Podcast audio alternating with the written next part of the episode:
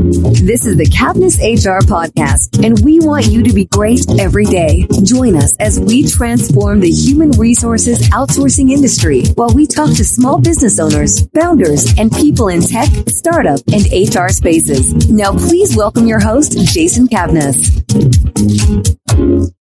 Hello, and welcome to Cavness HR podcast. I'm your host, Jason Cavness. Our guest today is Christina Brennan. Christina, are you ready to be great today? Always ready to be great. As a communication consultant, Christina helps professionals and companies figure out what they're trying to say and helps them say it well. Through workshops, seminars, and one-on-one coaching, Christina works to build messaging development, storytelling, and public speaking skills with her colleague, Brian Rutberg, founder of 3C Comms, as well as subcontracts for other local agencies. Christina also partners with ProDev and young professionals, young of Seattle formerly an active volunteer in the startup community, primarily through pitch coaching with organizations like One Million Cups and Founders Live. In 2019, Christina is focusing her volunteer time on social justice causes. She's a state coordinating committee member for the Washington State Poor People's Campaign, a national call for a moral revival. She has a diverse background in marketing, advertising, sales, and journalism, and played college basketball while earning a communication degree with a business minor. She generally wants to see everyone make it. Christina believes being able to get to your, Christina believes being able to get your message across is a major key to success. Communication is a skill you can learn and always improve on. Christina, thank you for being here today. What, what are you focused on right now? Focus. That's a funny word. I am honestly today I'm running a workshop, so that's pretty fun. That's my favorite thing to do all the time. This weekend I'm going to be working on a Poor People's Campaign event um, so I'm just really keeping myself busy and trying to help people, whether it's through the work side or through the volunteer side. Just always trying to lend a hand. Christina, what is your definition of a good communicator? What does that mean to you? I think a good communicator is somebody who really understands their audience, or at least tries to, puts in that effort to understand their audience and speaks to their audience and not at them. So whether that's a one-on-one conversation or you're speaking to a room of thousands, and you might be thinking like, well, how do I speak with a room full of thousands? You can still connect with them and, you know, make it feel like you're having that one-on-one conversation, like you're actually talking with somebody instead of just at them. So there's, you know, there's a lot of introverts. A lot of introverts would tell you, you know, I, am not a good communicator, but I think introverts can be a good, good communicator. What, what can an introvert do to make themselves believe they're a good communicator? Oh, wow. So introverts absolutely can be great communicators. And we actually are living in a great time for, I think, the introvert to really explore those skills because we do so much online. You don't have to be necessarily out in front of people. You don't have to be speaking on a video. You can kind of take your time to gather your thoughts and write back at your own speed. So that's one thing is I would say make sure you're just kind of leveraging some of those other tools. If you're not as comfortable being out there, make sure that you're great at writing those emails. Make sure that you're great at getting your point across maybe in the written word if you're a little bit less comfortable in person. Um, and then just some tips for getting comfortable in person because ultimately, you know, you have to, some kind of social presence. You have to show up to events. If you're making a name for yourself in your industry, you're probably speaking at events or being asked to speak. Um, within your company, if you're trying to grow, you're probably going to have to present to senior executives within the company. So it is a skill that you need to build up. And just like anything else, you got to do it. you got to practice you just got to keep working those muscles. So it's not like three months have gone by since you've got in front of a room and now you're panicking and feeling nervous. You kind of just got to slowly put yourself out there and build up those muscles and then also build up a team. Like maybe you're not the best person to go out pitch for the, for the company. Maybe you need to get somebody else in there who has those strengths. Um, so those are some tips for introverts. You brought up a, a good point. Can you talk about the importance of having a social media presence in today's age? Yeah, absolutely. Why is it so important for us to be on social media? It's just because that's where everybody is.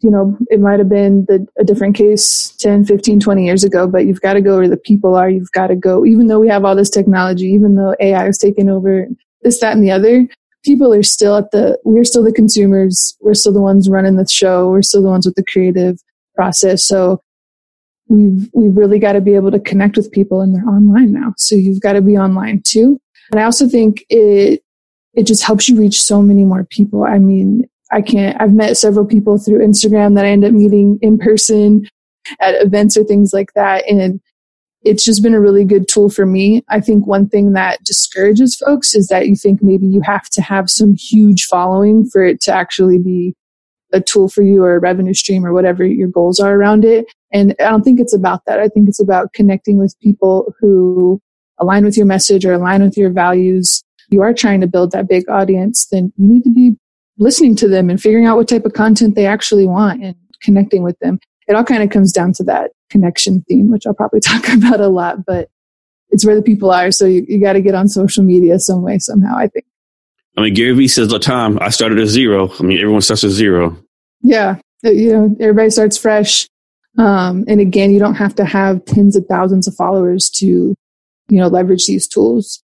You just, I think it's more about quality and then the, the quantity comes down the road. So college graduation is coming up this summer for people with a communication degree, like or, or any kind of degree graduating this summer, what advice would you have for them to go out and get their obtain their first position? What should they be doing right now?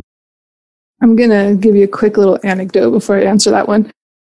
When I was in college, I actually changed my major several times. And so when I switched from counting to communication, I was in a marketing class because I was uh, going after a business minor. So I kind of take a little bit of everything, which kind of explains my career path a little bit too. But this girl that was in my marketing group that we were working on this project and I was like telling them about how I just made this decision to switch to my degree to comms and stuff. And she said, Oh, you know, that's an MRS degree, right? I was like, What's an MRS degree? She's like, A missus because you can't do anything with it. So you're probably just going to have to go marry some rich guy.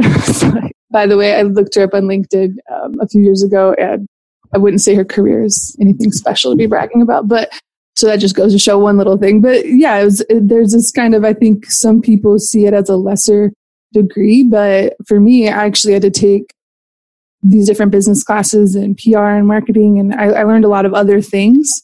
And what I've noticed now being out in the business world is that communication is a skill that a lot of really talented, smart people are not great at. And it's super important regardless of your role. So what I would say as a graduate is to first of all, communication can apply to anything. So don't think that you're not qualified for certain jobs or something like that. If the communication degree isn't listed on like the types of degrees that they want, still apply. If you think that you got it, you think that it's something that you want to do, still apply. It's all about how you package up those skills and talk about how it's going to impact that company or impact that role. It doesn't really matter. And that goes for anybody with any kind of degree, honestly. And I would just say too is to really highlight the, the impact of the projects that you worked on, any internships that you had. Talk about your results. That's, and again, that goes across the board for anything. But with communication specifically, I think you just kind of have to not pigeonhole yourself. But honestly, I've I've looked at job postings and stuff, and communication degrees on everything because it really does touch every part of the business. So you don't have to just go straight into marketing or advertising. You could end up in HR. You could end up in any end up at a startup doing five different jobs. Um, so I think that the biggest thing is just to keep like your your your eyes big. Go for whatever it is that you want to go for. Don't think you're not qualified because you are. So one thing I think that college graduates and veterans do wrong, like when the veterans get out to find a job and college students, you know, get a job, they network, but they network with their own people. Like veterans go network veterans, college students go network veterans, college students. Whereas you actually like going to chamber of commerces or Rotary clubs, startup meetings, how do we change that mindset, those two groups? It totally makes sense that, you know, the veterans would go with the veterans and young professionals hanging out with young professionals. Um, or you go to your industry, right? So if you're accounting major, you're going to the accounting folks and hanging out with them. And I think that's a good place to start, right? That's your comfort zone. So especially we were talking about introverts earlier. Go practice on people that you know you have something in common with and, you know, and practice those conversations, practice talking about yourself. I think that's great. But like you said, it kind of just pigeonholes you into a circle of maybe your competition. If you're going to get new business or, you know, get leads for jobs or something like that, probably don't want to just be networking with people who are going after the same jobs or going after the same business. So definitely cross industry, looking for stuff that's maybe complementary, but not competitive, especially with communication. That's a lot of different things. They kind of all the business side of, of it, you know, outside of the technical side of building products and things like that. You can kind of find your, your in throughout the, the administrative and business side and sales and all of that. And so just kind of looking for those different industry things And then kind of back to what I was saying really about the jobs thing, like don't, if it doesn't look like you maybe should be, go. You belong there. Like put yourself out there. Go to the Columbia Tower Club. Go to, you know, wherever it is in your city that's, you know, got the fancy people. Go out there, even if you're not qualified yet, even if it's, you know, you look at the, it's like, oh, there's people who've been there for 10, 15 years, or these people are 20, 30 years older than me. Cool. They've got 20, 30 years of experience that they might be able to share with you. And then to that point, also when you're at these networking events, don't be afraid to, to ask people who've been around the block to help you and give you some advice. Christina, you're active in very many social justice causes. Can you, can you talk about one that you're really passionate about right now? Yeah, absolutely. Um, you mentioned it earlier. Poor People's Campaign. It's a national call for a moral revival. So it is a national campaign. We're in 40 states. And then each state has its own committee that's part of the campaign. And then we're also in regions. So I actually get to participate in regional calls where we study different elements of the campaign, which are systemic racism, poverty, obviously with the name, the war economy and ecological devastation, and then how those four pillars kind of touch each other and how those issues are compounded by each other. So it's a really big, broad net. So it's a lot of different things. We did 40 days of mass action back in the summertime. So I got arrested a few times for protesting. Well, not for protesting. That's not a charge, but because of the actions that I took during a protest. And then lately we've been doing more educational stuff. So I actually participated in the Women's March weekend and led a nonviolent direct action training. And this weekend we're going to be doing an informational meeting with the Tacoma Urban League. And so getting to meet some of the folks that work with them and some of the folks that they serve. And so it's really about uh, power building right now and, and talking about the issues. And what I really like about the Poor People's Campaign is that we're not doing this for poor people. We're doing this with poor people and impacted people. It's not like we're trying to be part of the, you know, nonprofit industrial complex, do all this kind of businessy side of it. It's really about grassroots getting together, community. We're always bringing food to all of our events. We're always inviting impacted people to speak. Um, so we, we let those houseless folks lead us. We let people of color lead us. We let other people with, you know, differently abled folks from the LGBTQ community, anybody who's, you know, been impacted by these different systemic issues. That's kind of what we're focused on is the, the system level. But we also believe in shifting this moral narrative because these systems were built by people. So it's a little bit of both. And I'm really passionate about that. From your point of view, all the stuff you're doing, which is great. Do you think that's been a positive impact in your business? Negative or no impact at all? I would say that being involved in social justice causes has helped me in business because so justice is just like a value of mine, right? And being able to live up your values and being able to do things that align with your values and be around other people who align with those, it's really fulfilling. And so I think when you're fulfilled outside of your, you know, nine to five or your eight to midnight, whatever hours you're working, if you can do something outside of that, that's motivating you and fulfilling you and inspiring you, that it's going to help you in your work life because even if something's kind of like boring or hard for work and stuff, I know that I've got like my Poor People's Campaign family that's going to be there to support me. And, you know, we're going to go out and help some folks this weekend.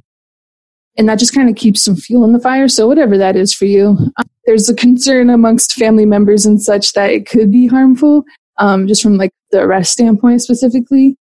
And there's definitely that's to consider. I don't know, you know, what industry and what types of jobs your listeners have, but it's definitely something to consider. And we talk about uh, like evaluating risk for yourself before you participate in a direct action. So, is it important for you to have a super squeaky clean record? You know, maybe you want to adopt children in the future, so you can't have anything on your record. I will say one thing too for anybody interested in the Poor People's Campaign: we don't do anything that would be a felony. So, any of the civil disobedience that we engage in is like misdemeanor or below. Um, so that's another thing to think. And so I'm like, okay, I've got some pending potential misdemeanor charges. But when you go to disclose that information with the company, theoretically, they're supposed to read your answer about why those things happened and what your circumstance was. And this comes back to communication. I think if you can tell that story and how you've learned from it, whatever mistake you made, or in my case, it was intentional and it wasn't a mistake. I did that on purpose. And this is why. And I'm at the point in my life, I'm thankful I'm privileged enough to be able to say, hey, I don't want to work for a company who has a problem with me fighting for other people. Not everybody has that privilege. Totally get that. And also just as an entrepreneur, I, I don't think I'll be doing too many background checks, but sometimes some clients require it. I'm a vendor at Microsoft. Um, they didn't have a problem with it, I guess. So also though my my conviction my one conviction was dropped down to a civil infraction so it's like a parking ticket basically okay that's good yeah so it's not as intense sounding as it is and we're really safe and i think there's sometimes there's negative connotation with protesting that's not completely accurate christina next can you talk about a time you were successful in the past what you learned and what we can learn from your success absolutely first of all i think successful so we think about like successes as like a thing, like I achieved, like I did this thing and I was successful because of that. And I kind of take a different look at it. Like I am successful. Like that's just who I am. I'm a successful person because I keep progressing. So success to me is about progress. But with that being said, some things that I think, or one thing that I think uh, was a big success for me very early on in my career was when I moved down to Texas. So right after college, I had got this temporary gig at a nonprofit and I was loving it. I was making like 22 bucks an hour, like fresh out of college in 2012, which was like decent money. Minimum wage in Colorado then was like 725 or something. So it was like, okay, hey, I went from like making 10 bucks an hour to 22. I thought that was really cool.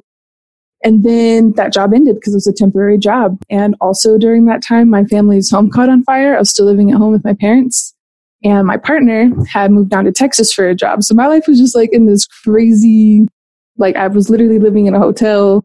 I had a plane ticket to go visit my partner down in Texas. And I decided just to move down there instead.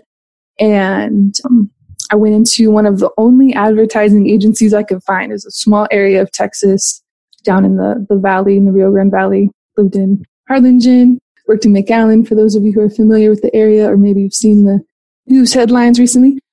So down there in the border, and there just wasn't a lot of agencies, marketing, advertising, or otherwise, not that type of market. So I drove over like 35 miles, and I knew I was not staying in Texas. This is temporary. This is a stepping stone. It was my partner's first opportunity out of college. They paid for his relocation and stuff, so it worked out, you know, well for him to get started.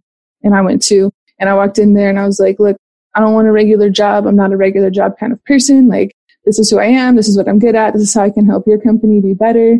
And I, I made myself a job right there. Contract position and it started out super part time, but I was able to work my work my way into a full time role. I was actually the office manager when I left that role about a year and a half later.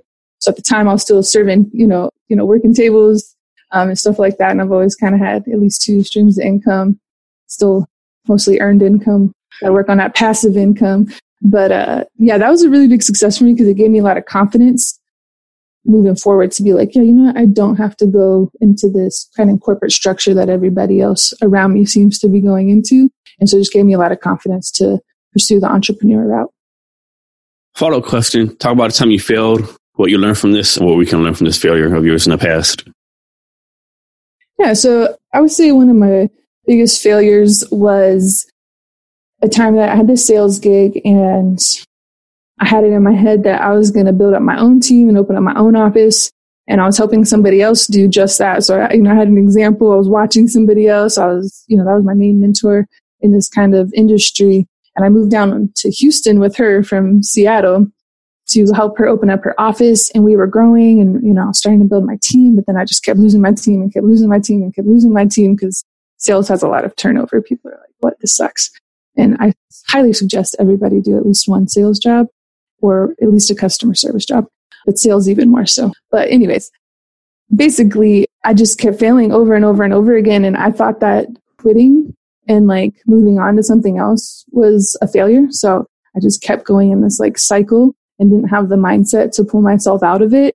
And so finally I did quit and I moved back to Seattle and it just opened up so many opportunities for me. I, that's, I started the entrepreneur thing again and started working on my own. That's when I met Brian Rutberg, who I've been working with for three and a half years now. I've just had so many good experiences since then. But because I saw quitting that job as a failure, I was like, oh, this, this means that I failed, even though I was like failing continuously the whole time I was there. My like lens there was just, it was blinding me from making that decision. And like I could have maybe left two months earlier, probably. And those last two months were pretty bad. And maybe if I would have just left those two months earlier, I would have, you know, gotten into this, this track that I'm loving right now that much sooner. So I say what folks can learn from from my mistake is don't get hung up on the failure. Don't get hung up on the what. It, oh, people are going to see that I quit. People that looked up to me are going to see that I quit, or my parents are going to see that I quit. And, you know, they're going to see it as a failure. Whatever. If you know that it's the right decision for you and that ending something might be a failure, but it's the right step to make to open you up to other opportunities. Christina, I forgot to ask you this in a pre-talk, but were you gonna have? Do you have a book to recommend to our listeners? Oh yeah, I have a couple books. So for a business book, one of the books that really helped me, and I think this could also help folks who are having a hard time describing themselves or out there in the job hunt, is called Strengths Finder. So it's a book you read like 30 pages on this philosophy about how if we just tapped into our innate strengths instead of trying to force everybody to be at least this good at everything and then, you know, better at other things, like if we just honed in on our innate strengths, we'd be A, better at things that we do, B, we'd be happier. And then you do a test online. It's kind of one of those highly agree, highly disagree kind of test, and it's timed. And then it shoots out your five, five top five innate strengths. And then it gives you actionable advice around it. What type of jobs you'd be good at, how to approach people with that type of strength, how to work with people with different types of strengths. So it's a good team builder and it's good for uh, an individual to get some language about how to describe what you're really good at and take that into job interviews, take that into sales pitches. And then some other books from local artists that I just wanted to shout out real quick. Uh, Ijeoma Oluo dropped a book last year called So You Want to Talk About Race. Um, if you're interested in the social justice thing, I think that's a, a, really good book to start just to kind of understand why it is important that we talk about race. Uh, another local author and activist and prior mayoral candidate in Seattle, Nikkita Oliver, dropped a poetry book called Pebbles in My Shoes. I just finished reading it. I might have cried two or three times. It was really good. And then I just found another local uh, author who writes children books where he makes black kids the hero of the book. And so his name is Jeffrey Cheatham. He's got a book out called Why is Jane So Mad? Those are my book recommendations. Christina, do you have like a, a discount or free resource to give to the listeners? Yeah, I would absolutely encourage folks to follow up with me, and I have a link for a reading list. So it includes um, none of the books that I just mentioned, but some other ones uh, really focused around communication, creativity, and public speaking skills. And then I'm also happy to take a 30 minute call with any of your listeners who just want to maybe work on your elevator pitch, talk through a communication challenge, or if you're, you know, kind of new in the industry or something and have questions about entrepreneurship. Christina, can you share your social media links for yourself, your company, so people can reach out to you? Yeah, like we said, social media is important. So I've been really active on Instagram lately, which is at underscore C Brennan. It's also my Twitter handle if you hang out over there. And then LinkedIn is the best place to connect with me. I've got more tips and articles and things there as well.